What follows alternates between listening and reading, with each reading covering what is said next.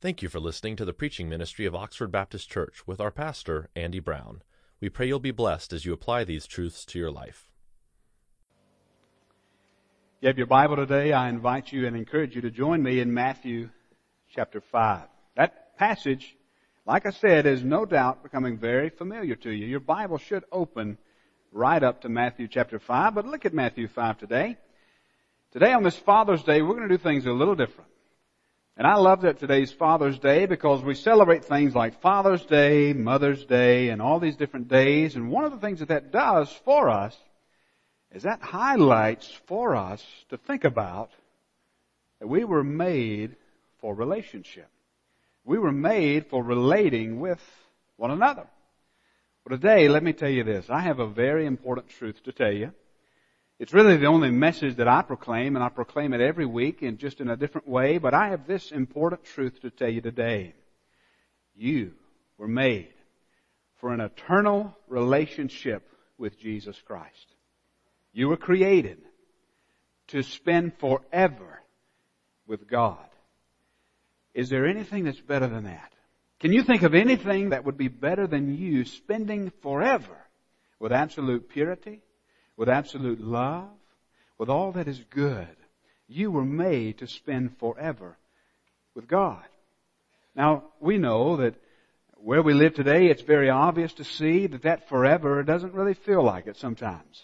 That forever, as a matter of fact, has come under attack, and it's become under attack by our own doing. And the sad part about humanity and the place that we're in as a society is that we have chosen to walk away from the God who has come to walk with us. You and I, we were made for fellowship with God. And so what God has done, since we're outside of His fellowship, we were born outside of that fellowship, He has put within us this longing for a relationship. Everyone has a desire for relationships. Everyone has a desire for a substantive form of community. And those bonds that we form with one another in relationship, in fellowship with one another, they are to create this longing that's already there in our hearts, a longing for more. A longing for something that we were intended to have, and that is a forever with God.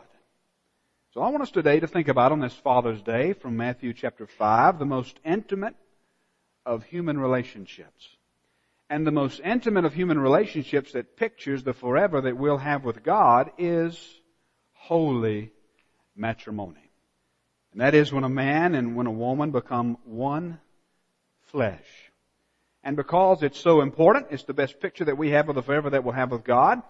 Because it's the most important and the purest picture that we'll have that we can know it's vehemently under attack. And because it's vehemently under attack, we have to do our diligence to do whatever it takes to defend marriage. But listen to me carefully. I'm not just talking about upholding the institution of marriage. We've talked a lot about that lately with marriage coming under attack from the Supreme Court and certain policies. We've talked a lot about defending the institution of marriage, but I'm not talking just about that. I'm talking about upholding your own marriage.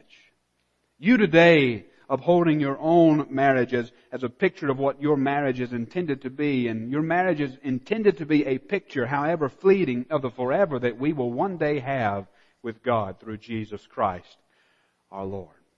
So let's look at the Bible today. We've been looking at the Sermon on the Mount very intricately and very closely. We've been digging in deep here at Oxford for these past months and Today, what I want to do, something a little different, because the challenge is, is when someone preaches the way that I'm preaching, the challenge is that you can lose sight of the context. We can miss the forest because we're so looking ahead and looking at the trees. So what I want to do today is I want us to make sure that we are finding the context and not losing the force of what Jesus is saying today. So let's read the text. And what I want to do from verse 27 through 37 is I want to draw out the implications of what Jesus is saying here about marriage. Let's see if we can hit them and see if we can find them. Hear the word of the Lord from Matthew 5, beginning in verse 27. You've heard that it was said, you shall not commit adultery. But I say that everyone who looks at a woman with lustful intent has already committed adultery with her in his heart. If your right eye causes you to sin, tear it out and throw it away. For it is better that you lose one of your members than that your whole body be thrown into hell. And if your right hand causes you to sin, cut it off and throw it away. For it is better that you lose one of your members than that your whole body go into hell. It was also said, whoever divorces his wife, let him give her a certificate of divorce. But I say to you that everyone who divorces his wife, except on the ground of sexual immorality, makes her commit adultery. And whoever marries a divorced woman commits adultery.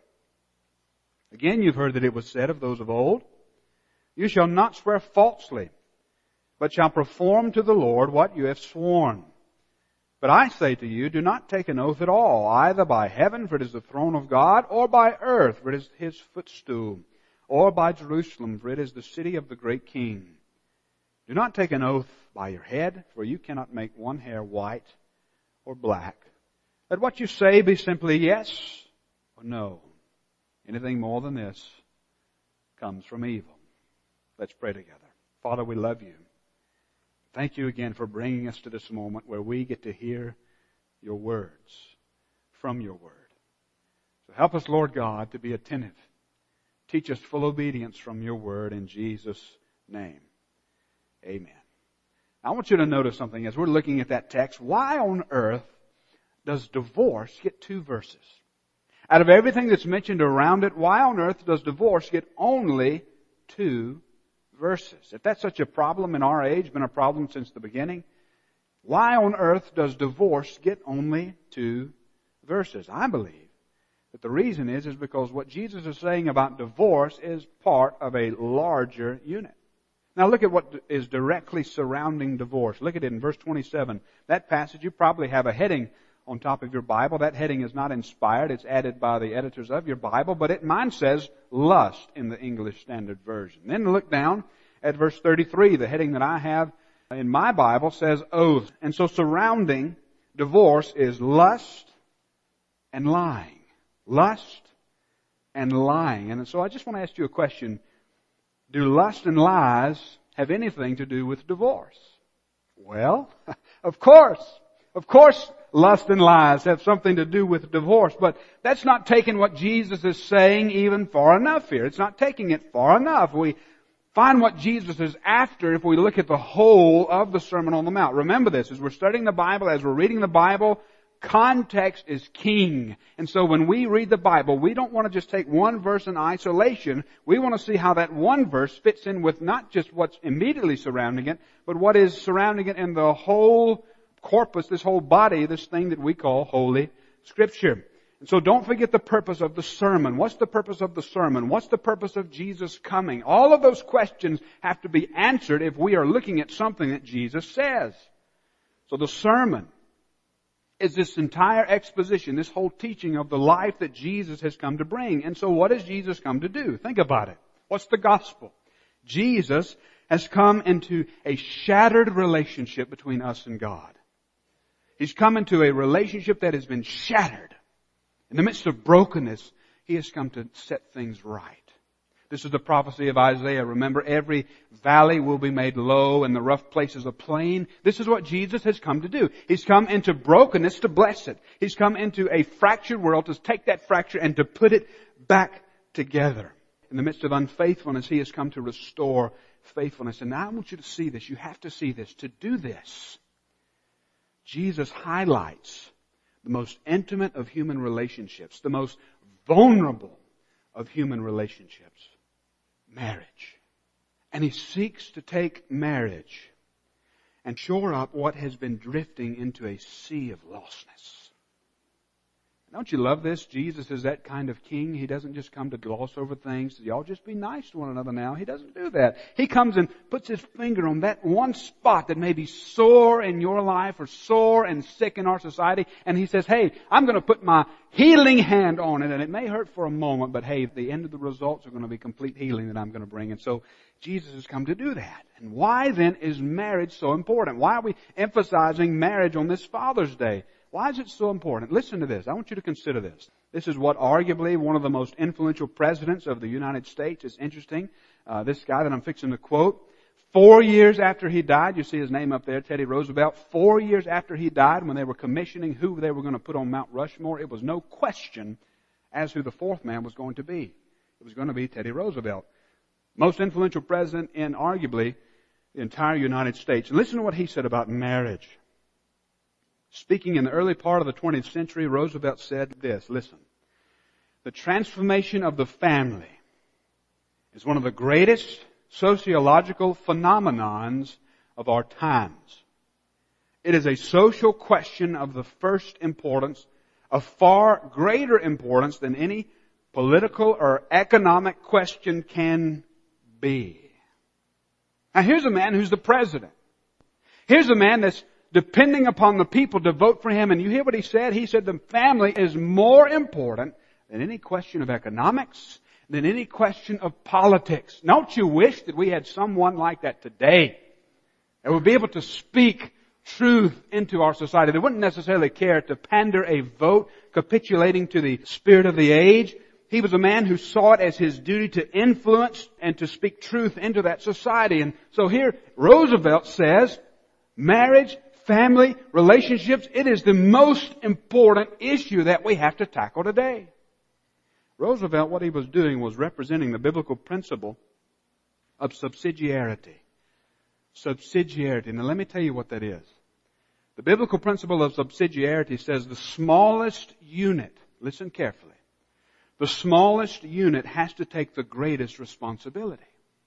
The smallest unit has to take the greatest responsibility. Here's the way Al Mohler up at Southern Seminary, he said this. He helps us understand this by saying this. Marriage and family bears the greatest responsibility for the entire holding together of civilization. Think about that for just a moment. Let me read that again. Marriage and family bears the greatest responsibility for the entire holding together of civilization. There are responsibilities that pertain after that to community and neighborhood and government. Listen to this. But they can never replace, if broken, what is lost in marriage and family. They can never replace what is broken, what is lost in marriage and family.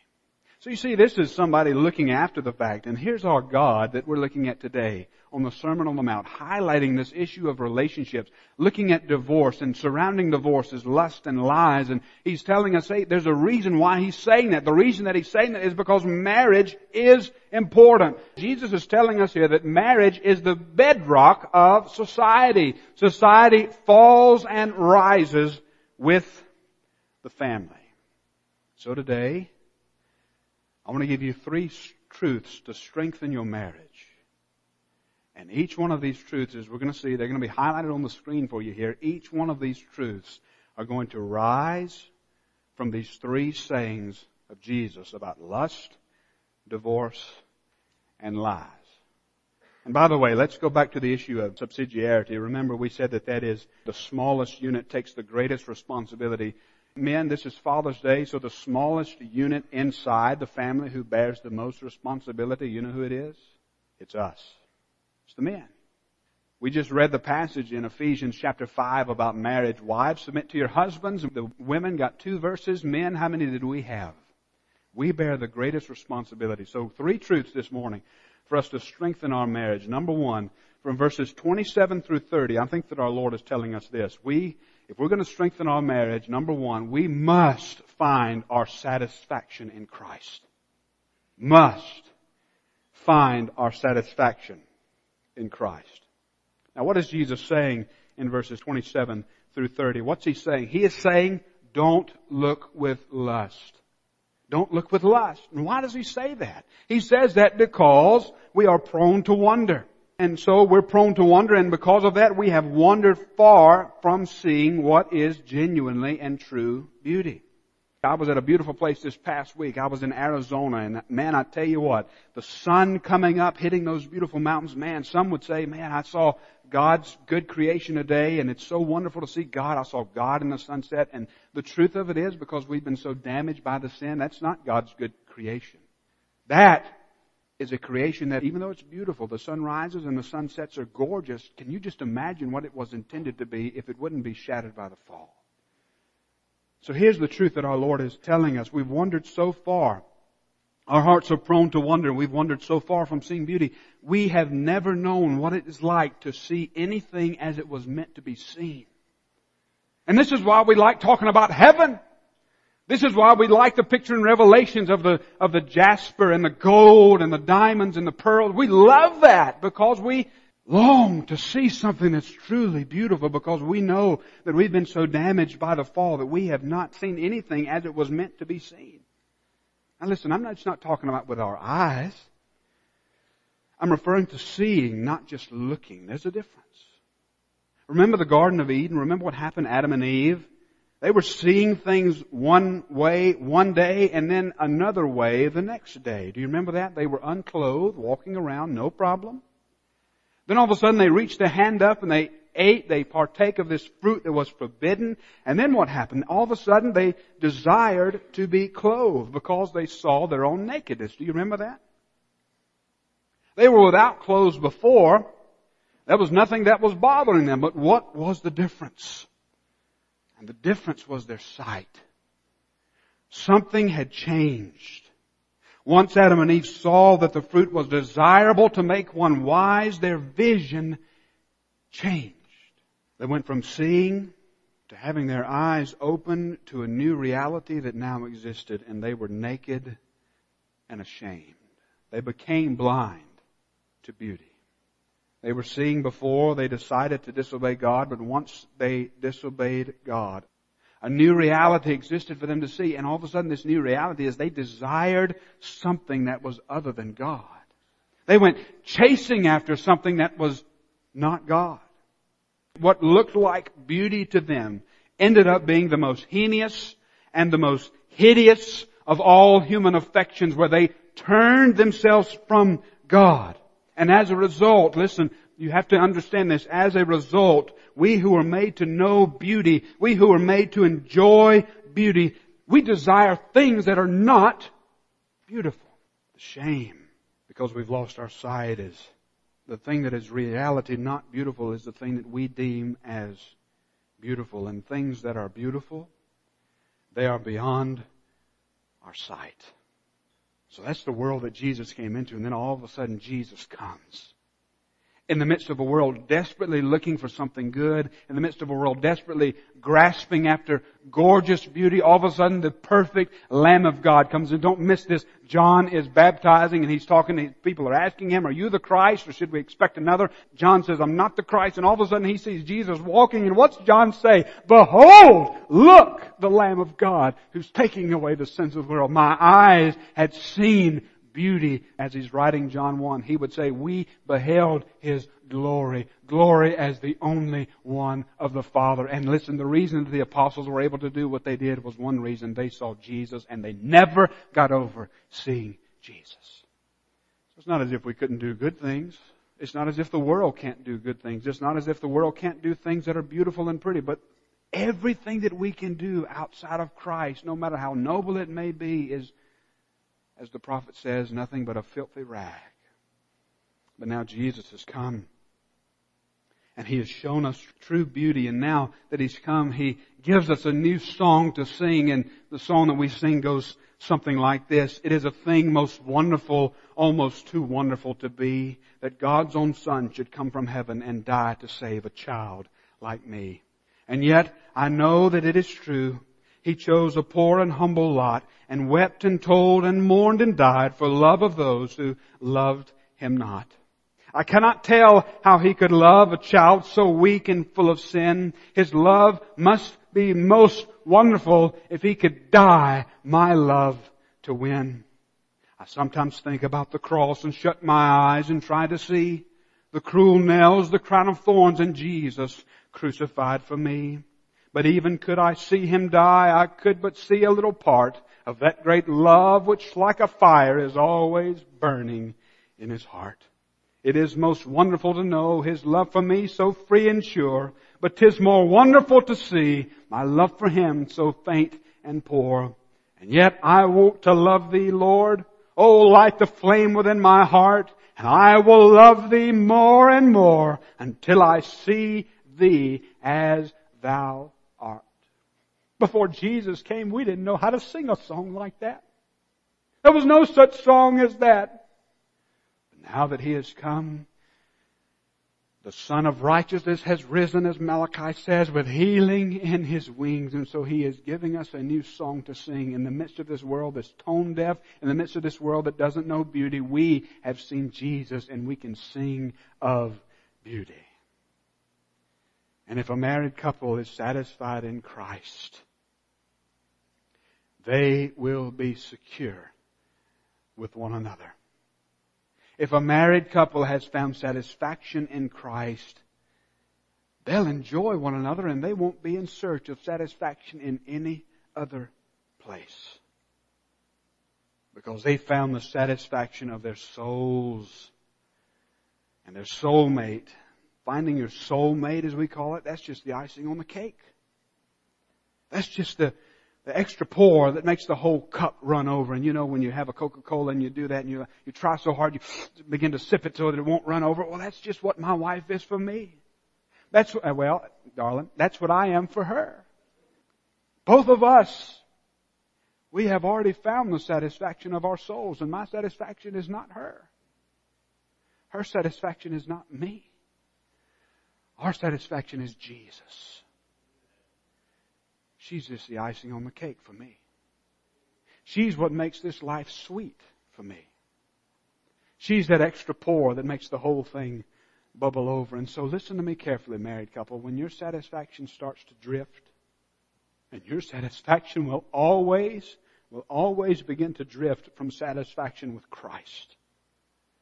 Married couples that go out and commit adultery. You know where it begins? It begins because somewhere in some place, maybe they didn't even start here, but those who started here, you know where it begins? You know why they go out and they cheat on their spouse or they lust after another woman or another man? You know where it begins? In some way they've lost what truly satisfies and they, so they go out and they go searching for something that doesn't satisfy.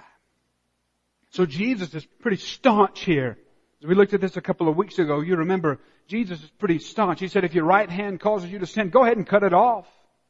So if a married couple knows that when satisfaction starts to drift, they have to do whatever it takes to find that one point that is competing with their satisfaction and they have to cut it off. In other words, you have to take drastic measures to not lose your soul through desiring something that will never bring you satisfaction. By the way, if marriage is a picture of the forever, the first thing to suffer from misplaced satisfaction is the closest of your relationships. The first thing to suffer from misplaced satisfaction is your closest relationship, and in this case, it's marriage. And we could stop there and we could that's enough for us to chew on, but our Lord doesn't stop there. I hope that you see it's like He's, He's sending ballistic missiles and He's penetrating the cold crevices of our heart that have been so stoned up. He is coming in like a B-52 bomber and dropping the bombs and finding those places in our heart that need to be unearthed and He doesn't stop here. He wants to give us more support so that we can support ourselves from the barraging waves that assail against our marriage. Look at what he says next. He goes from lust and then he goes to divorce. He deals with the danger that even the best of marriages face. Divorce.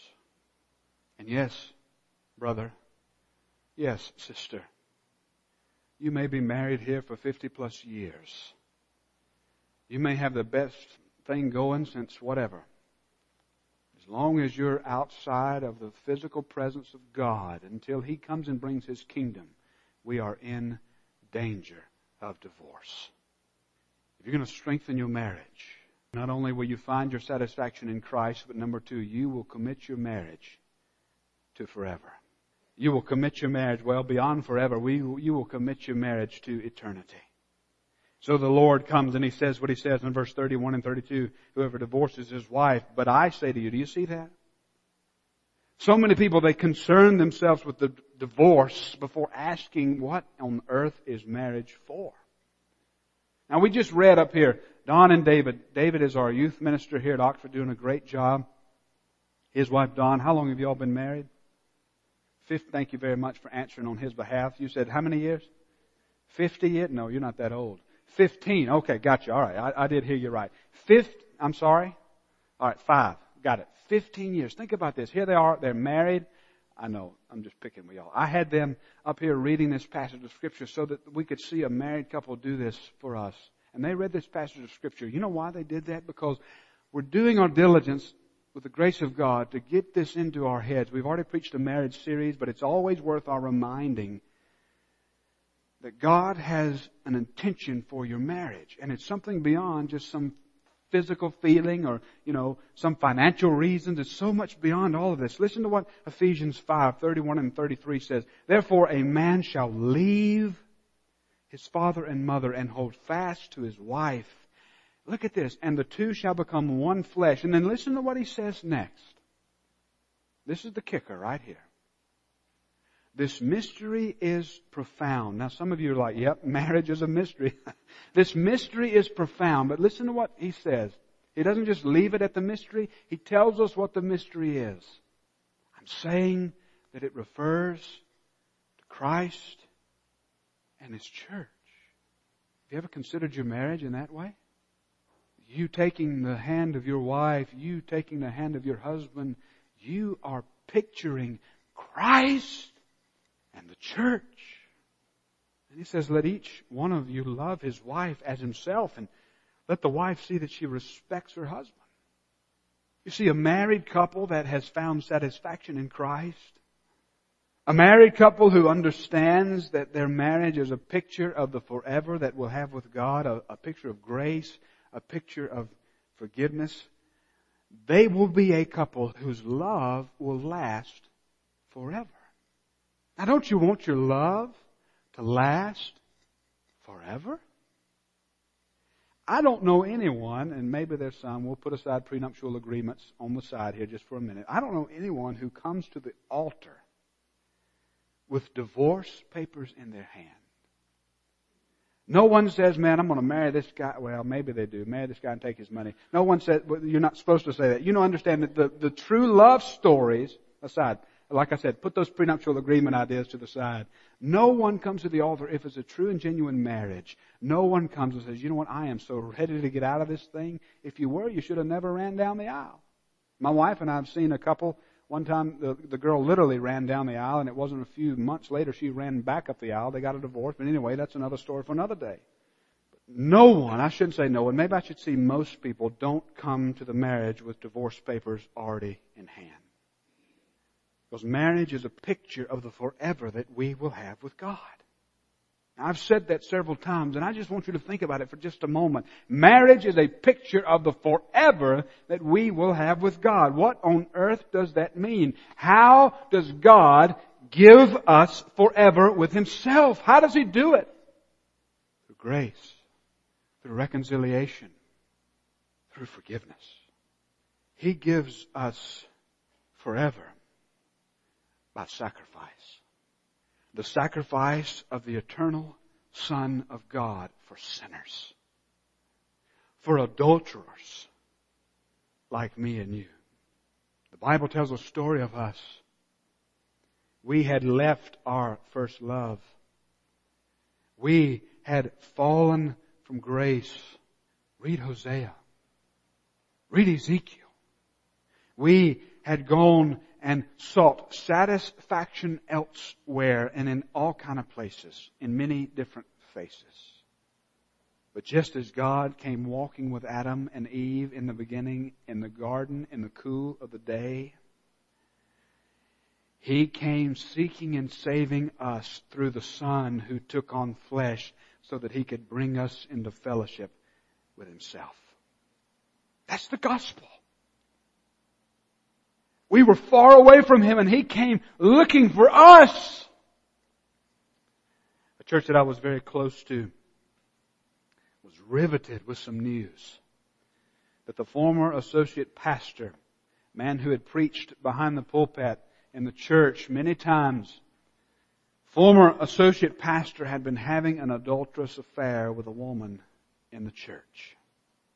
Now this man was a picture of the grace of God, was radically saved, called graciously to pastor. I remember seeing him knowing him a little before he was saved, and then after he's saved, we're seeing this man being raised up, God calling him as a preacher within our church, and then God giving him the gift of a beautiful wife, and then giving him the gift of three beautiful children, 20 years of marriage, 20 years of togetherness, jeopardized in a series of instances as the decision was made, not just once, just didn't happen, Decision after decision, inch by inch, the enemy got his foot in the door and then all of a sudden, this man and this woman inside the church came close and they decided to have an affair.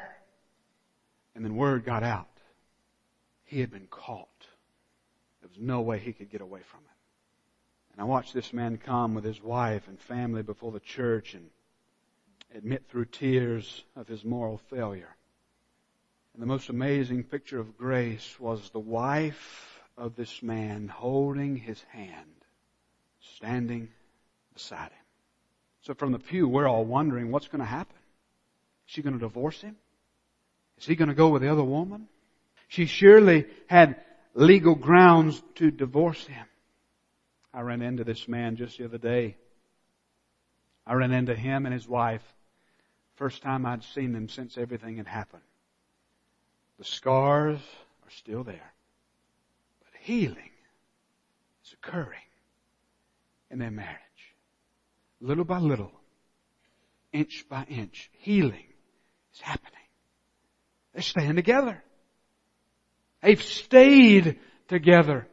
Why is that? Why have they stayed together? They understand and have made it a point for their family, for everyone who knows them, who asks questions of them, that our marriages this side of heaven are a picture of the forever that we will have with God. It is a forever that He has secured for us through the self-giving of Himself, and no matter what, we are His. Marriages that understand this are not going to live with the exception clause in the back of their mind. Marriages that understand this are going to live another way. They're going to say this, I've been crucified with Christ, and then it is no longer I who live, but Christ who lives in me. And the life that I now live, I live by faith in the Son of God who loved me and gave himself up for me. And some of you already know, you may be saying, man, that sounds like a bunch of hard work. It sure does. Sounds like a lot of work. The most valuable things in this life usually are those things that you don't just arrive at, things that require the most work. And I can't think of anything better than working at getting my marriage to picture the forever that we will have with God, and you've got to start somewhere. When you get married, where do you start? Think about it. Where do you start? You start with words. Look at what Jesus says next. What's he talking about? The way that we speak. Now words are so important because listen, the reason words are so important is because nothing reveals your heart like what you say. So two people standing before the church in the presence of God, desiring to be wed, what do they do? They do so with words. And everybody that's witnessing, including the preacher, we take them at their word. Perhaps you've heard some words like this read at your wedding, or you've been to a wedding and you've heard words like we say the, the vows for richer or poorer, in sickness and in health, till death alone shall part you. We mean that? Death alone? To strengthen your marriage? Number three, you will mean what you say, and you will say what you mean. Words are important. Look at what Jesus says. Words are important. He deals with oaths. Words are important because nothing reveals in your heart like what you say. Jesus said it this way, out of the abundance of the heart, the mouth speaks. And it's a sad thing. It's a sad thing to watch, let alone for the kids to watch, a couple who said those sweet vows of I do, I do, I do, and then they turn their frustration towards one another with what they say to each other as they lash out at each other with their tongue. You've seen some couples, I know that I've seen some couples, they talk nasty to one another and then everyone else is standing by like it never happened and maybe it's the first time that you've ever seen a couple talk nasty to one another and then someone assures you that that's just the way that they are and it works for them. I heard a story of a very well-known preacher. I can't tell you who he is because I don't want to embarrass him. It's not Charles Stanley. I heard a story of a very well-known preacher who had a nasty relationship with his wife and there was a student that went to pick him up at the airport and he arrived and this couple were, were fussing left and right, fussing and so the student, he's in this very prominent pastor's house. He goes, he picks up the bags, loads them in the car, waits in the car. The preacher comes out, sits down in the car and says, hello, good to see you. I'm so glad that you're here. And then he says, wait just a minute, I just forgot something. So he goes back to the house, opens the screen door, hollers something at his wife, slams the door, gets back into the car, then looks at the student with a smile and he says, now we can go. Some of you have become so accustomed to the way that things are, you get into a rut that you've dug yourself so deep where you're now entrenched where you can't see anything of what the horizon is. All you can see is right in front of you. You're, you are so deep into a rut that you are prevented from seeing things the way that they are. The way that life is meant to be. Jesus has come to show us. Jesus has come with this more excellent way. He's come by saying, you've heard that it was said, but I say to you. And what is he saying? What's he saying when he says that over and over? You've heard that it was said, but I say. They've said, but here's what I say. You know what he's saying? He's saying that the way that you currently understand things is not the way that it was intended to be. So he says, I've come to show you the better way. Better yet, he's not just come to show us the way. Listen, he has come to himself to be the way. What a glorious way. The God coming to His creation, being made like us in every way except sin, so that He could then take on what it was that separated us from Himself. He took it upon Himself by dying on a cross and then coming back to life to give us life. What a way that He showed us what was life, what life was meant to be.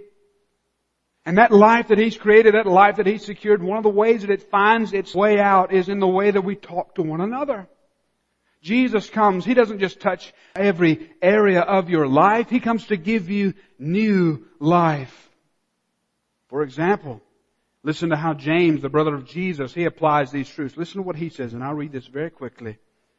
He says the tongue is a fire, a world of unrighteousness. The tongue is set among our members, staining the whole body, setting on fire the entire course of life, and set on fire by hell. For every kind of beast and bird, reptile and sea creature can be tamed and has been tamed by mankind, but no human being can tame the tongue. It is a restless evil full of deadly poison. With it we bless our Lord and Father, and with it we curse people who are made in the likeness of God. From the same mouth come blessing and cursing. My brothers, these things ought not to be so. Does a spring pour forth from the same opening fresh and salt water? Can a fig tree, my brothers, bear olives? Or a grapevine produce figs? Neither can a salt pond yield fresh water. It may be the way that you were, but the way that you talk to one another now is not the way that you are. We can't just talk to one another in just any old way. We have to talk to one another and with one another as those who have been formed and those who are being formed, those who are seeing beauty and speaking with beauty because we've seen what life is. We are His now. Jesus has come to make us His very own. And what does this mean? We will work real hard at what we say. We will work real hard to say what we mean and mean what we say. We'll do our best not to lash out. We will not say things in the heat of the moment, but we will take every thought captive and remember Christ. It means that we will be honest with one another. We will not hide those purchases from your husband or from your wife. It means that we will speak words that build up, that edify one another. And if we're going to strengthen our marriage, if our marriages are going to be the best picture of the world that is coming, of the forever that we will have with God, listen, we will find our satisfaction in Jesus. We will go ahead and commit our marriage to forever and get the word divorce, that ugly D word, out of your mouth. Don't even consider it. And thirdly and finally, as we've said, we will live a life of integrity says what we mean. and means what we say. To strengthen our marriages, we will pray along with Bernard of Clairvaux. Listen to what he said. O make me thine forever. And should I fainting be, Lord, let me never, never outlive my love to thee. Can you pray that prayer? Will you pray that prayer for your husband? I hope that my wife is praying that I never outlive my love for Jesus. Because you know what that means? It means that I'll never outlive my love for her. I'm praying that she will never outlive her love for Jesus so that she will never outlive her love for me. Will you pray it for your husband? Will you pray it for your wife? Will you pray it with one another? Let me just say this. And Let me say this boldly and with all authority in heaven. If you do not know Jesus Christ, you may think you know love, but you don't have a clue what love is. Let me say it a different way. If you don't know Jesus Christ, you do not know love. But if you know Jesus Christ, you know what true love is. Because love has been demonstrated towards us in that while we were still sinners, separated from God, wandering about pursuing our own lust and pursuits, while we were still sinners, God sent His Son, seeking and saving lost ones. Let's pray together. Father, the hope that we have of Jesus is the hope that love has come to find us. Love has come chasing us to get us. To make sure that we were not going to pursue a path of destruction. Love has come to find us. So today, Lord God, whoever is out there that doesn't know love, whoever they are, wherever they are, no matter how far they've been, love is here. A marriage that may be on the fritz, ready for divorce, ready for the end, can find a new beginning because of the love of Jesus who came and seeking lost ones. And so Father, today, if there's anyone that doesn't know you today, may they be wise enough to say, Oh God, Thank you for coming to find me. Father, for those marriages who need to be strengthened, and Lord, everyone that's married here today is a marriage that needs to be strengthened. May we today say, Lord, strengthen our marriage by helping us build on Jesus Christ. Father, I pray that you will have your name in these moments of invitation. The invitation doesn't begin when the musicians play. The invitation begins even now, Lord God as you deal with each heart. Father, may people call upon you today. Perhaps calling upon you to strengthen their marriage. Perhaps calling upon you to save them for the first time. Whatever the case may be, Lord, maybe there's some who pray for the marriage of the future. Maybe there's some who pray for the marriages of those that are married that need strengthening. Father, whatever the case in these moments, now that we've heard your word, it's an opportunity for us to worship. Now that we've been confronted with truth, let us respond to your truth. Father, whatever you desire to do in our hearts, we pray you give us strength to do it now. In Jesus' name, amen. We pray God will use this message for His glory in your life.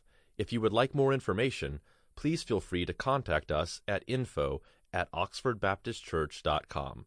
Oxford Baptist Church is located in Oxford, Georgia. If you're close, we'd love to meet you.